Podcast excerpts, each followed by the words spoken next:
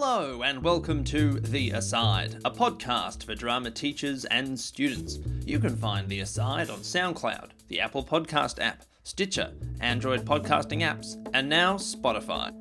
The next eight episodes of The Aside come from Drama Victoria's mini conference 2019 Jumpstart, where Heidi Irvine is in conversation with Wesley Enoch about Indigenous perspectives through drama. These episodes were recorded at a live event, so the audio quality isn't as high as it usually is. This is part two of the eight part series. If you have not listened to part one, I encourage you to go back and listen to that. This part is on the question what does it mean to explore Aboriginal stories without stealing them? Yeah, so I think that kind of is a nice, um, well done, nice segue um, into uh, one of. So when we took all of these questions, we had kind of there's about twenty or twenty five, I think, questions that we got um, sent through. So I'm kind of just trying to shape the conversation so that we're answering as much as we can, and I'm happy to um, Fiona and we can share those questions out.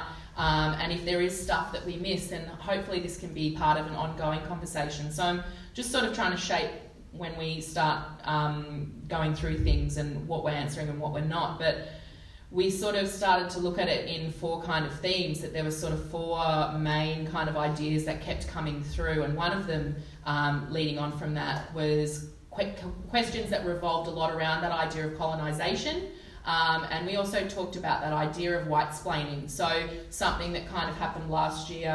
Last year. Yeah, last year. Yeah, with STC, um, where um, and you can probably talk about the situation probably a little bit with more knowledge than um, than I have about it, but it was certainly. And this is the question, so I'm going to kind of pose the question, and we can kind of tie that in. But um, so. Uh, and now I've lost which question it was. So it's this idea of the person has asked this question saying, I get confused by what seem to be contradictory messages. People uh, say that we should get kids to explore the Aboriginal story of the history of Australia, but I've also read about non Indigenous playwrights who are accused of stealing Aboriginal narratives. When devising work with non Indigenous kids, what does it mean to explore Aboriginal stories without stealing them? Mm. Um, so there's a nice big fat juicy question there. And um, yeah, I thought when I read that question, that kind of came into my head because very much that even that Secret River kind of conversation. Yeah, the Secret River one. The, the the two stories I think one is Long Forgotten Dream, where the playwright um, was invited by the Sydney Theatre Company to have his show put on, and that he requested Neil Armfield to direct it. Uh, it was then an all Indigenous cast, Indigenous designer, Indigenous lighting designer, Indigenous musicians. Pretty much the room was full of um, Aboriginal and Torres Strait Islander folk, but the director was a, a, a non-Indigenous man. And what happened was that uh, uh, there are a number of points of conflict. The writer himself, and this is my take on it, I don't know if this is true or not, but my take on it was the writer had a very old fashioned sense of writing, which was the writer completes the script and then the director puts it on stage.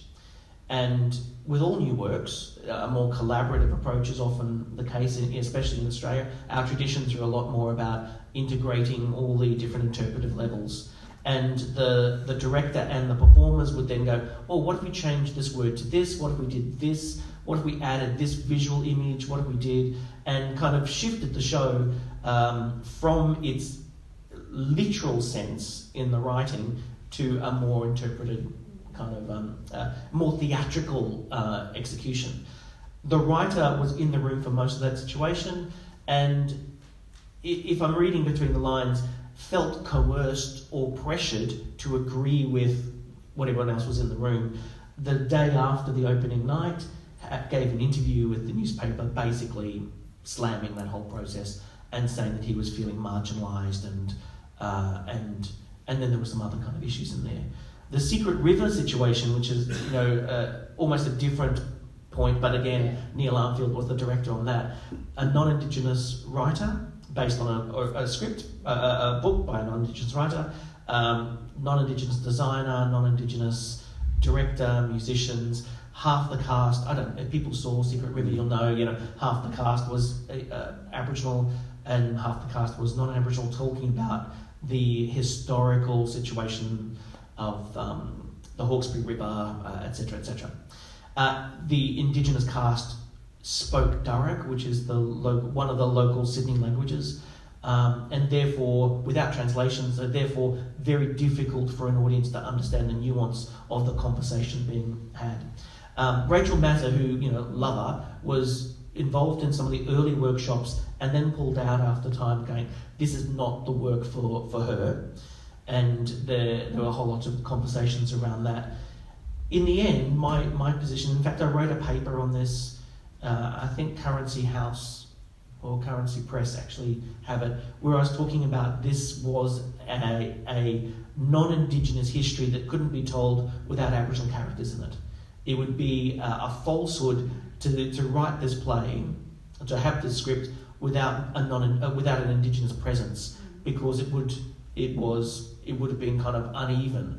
My point was, where is the Indigenous story? Where's the flip side of that? Where is it that we don't understand the white people and, in fact, the Aboriginal people's story is being told?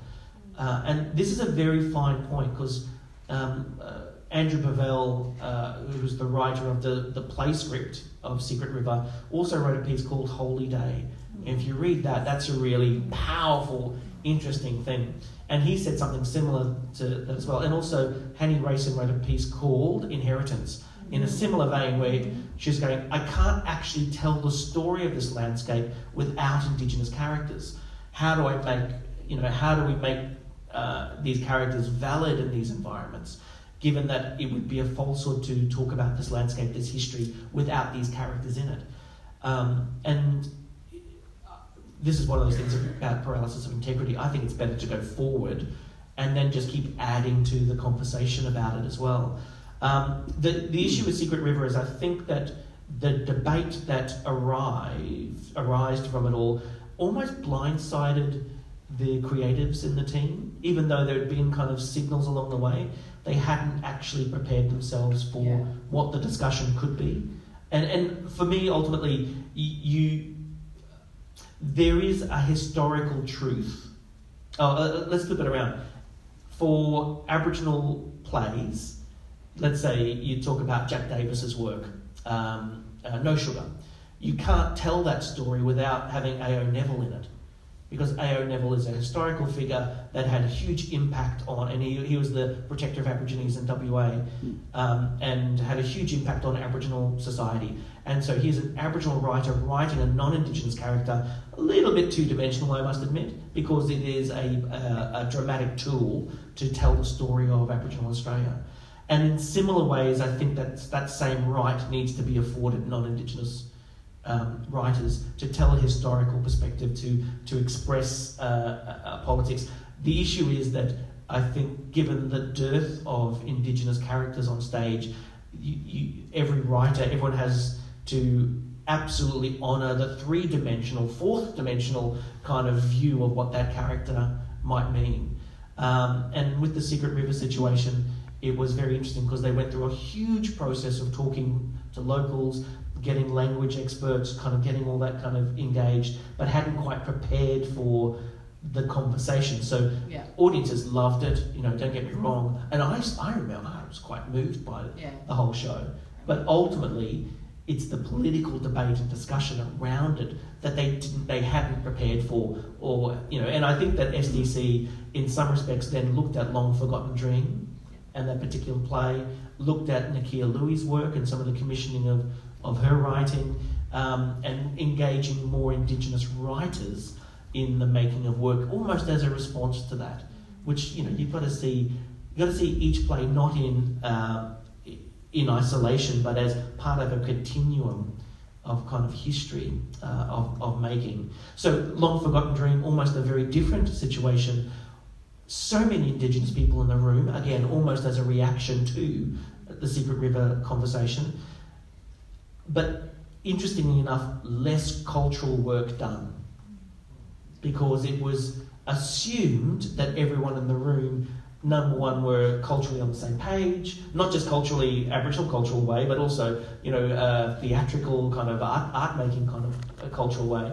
Um, and that there was less work done because of that There was a series of assumptions made, and therefore, when those assumptions were tested, as the writer goes, blah, you know, and after that all came out, I think it came out on the Thursday or the Friday in the newspaper, and I sat with Neil Armfield watching it on the Monday Monday night, going, actually, I think this play's really amazing. You know, it's great. What's the writer talking about? But that often um, what I think was being played out there, and this is my own personal opinion, is that the trauma of the writer, the trauma from his life, um, the the, the way he saw his writing and, and needing to almost hold it close to him and control it, then played out in this way. Yeah. Um, and it sparked a whole lot of other discussion. And, and to the media's um, uh, uh, credit, what they ended up doing too was then focusing not on his issues, but the issue of you know white splaining or uh, indigenous control in, in writing, etc., etc. And so, though they, they interviewed him once, they then never interviewed him again, and the conversation spread out and. And in a really positive way, even now, this conversation about the National Indigenous Theatre Company, which has been going on for decades, it's now up on the agenda and being budgeted out, from what I hear. Yeah. So interesting to see. I don't think I answered the question just directly. but um, um, I'll be brutally honest. Um, no, but it's. I think it's kind of what we said at the beginning. I don't know if we're going to walk out of here and go, okay, all of those questions tick, we're all good to go. Like I think there's going to be an ongoing kind of narrative, and certainly we know that we we're probably going to say, well, more so you are going to say things where you might have some responses and some questions. We want to allow that to kind of like sit and and fester is such a bad word, but I, I kind of like it um, for a while, and then towards the end we'll open up to the floor and we'll have an opportunity for you to kind of throw things in. Can, I, can I Um, just add something to that last question? Sure. If if it's not a perspective you have, how did you gain that perspective? Is the biggest That's- answer. Is yeah. that, that's the like. So if you you know in terms of stealing Indigenous storytelling or not, if it's not yours, if it's not your lived experience, how did you gain this opinion? How did you gain this perspective to write? Um, and the, it's interesting. Um, oh, this is for later on a little bit, but the, the whole um, Three Sisters discussion where you go, you know, when you do a play of the Three Sisters, you go, right, what was its context? When was it written? Who, uh, what was going on in the writer's life at the time or the social existence? Um, who did the translation? Where did it come from? Why are they talking about, oh, it's translated in the 70s, this was going on in the 70s. You do a whole lot of research about that, that production of the Three Sisters. But when you come to an Indigenous work, how do you do that same level of due diligence around the work? That's the question. Like, and where do you find it? Often you can't find it in history books necessarily, but there's a point where the perspective that you're expressing, let's say in this case as a writer, you go, how did you come upon that? And what gave you the insight and the depth of insight to tell that particular story? And the, my advice to Andrew Bovell, um, this is years ago, was saying, you know, you can only write your side of a story. yeah. So therefore, you know, don't think you. And and for Secret River, Secret River is not an Aboriginal play. Very clearly, not that. Well, that's it for this episode of The Aside, but please do keep listening for the rest of the interview with Wesley Enoch on Indigenous perspectives through drama. You can find The Aside on SoundCloud, the Apple Podcasting app, Stitcher, Android podcasting apps, and now Spotify. If you would like to ask us a question or you have a suggestion for a future episode, please do not hesitate to contact us at asidepodcast at outlook.com. We answer a number of emails each week and are more than happy to help. Thank you to Drama Victoria for supporting this podcast. Thank you to Aaron Searle for providing the music. Thank you to Eltham College for letting us record here. And of course, thank you for listening.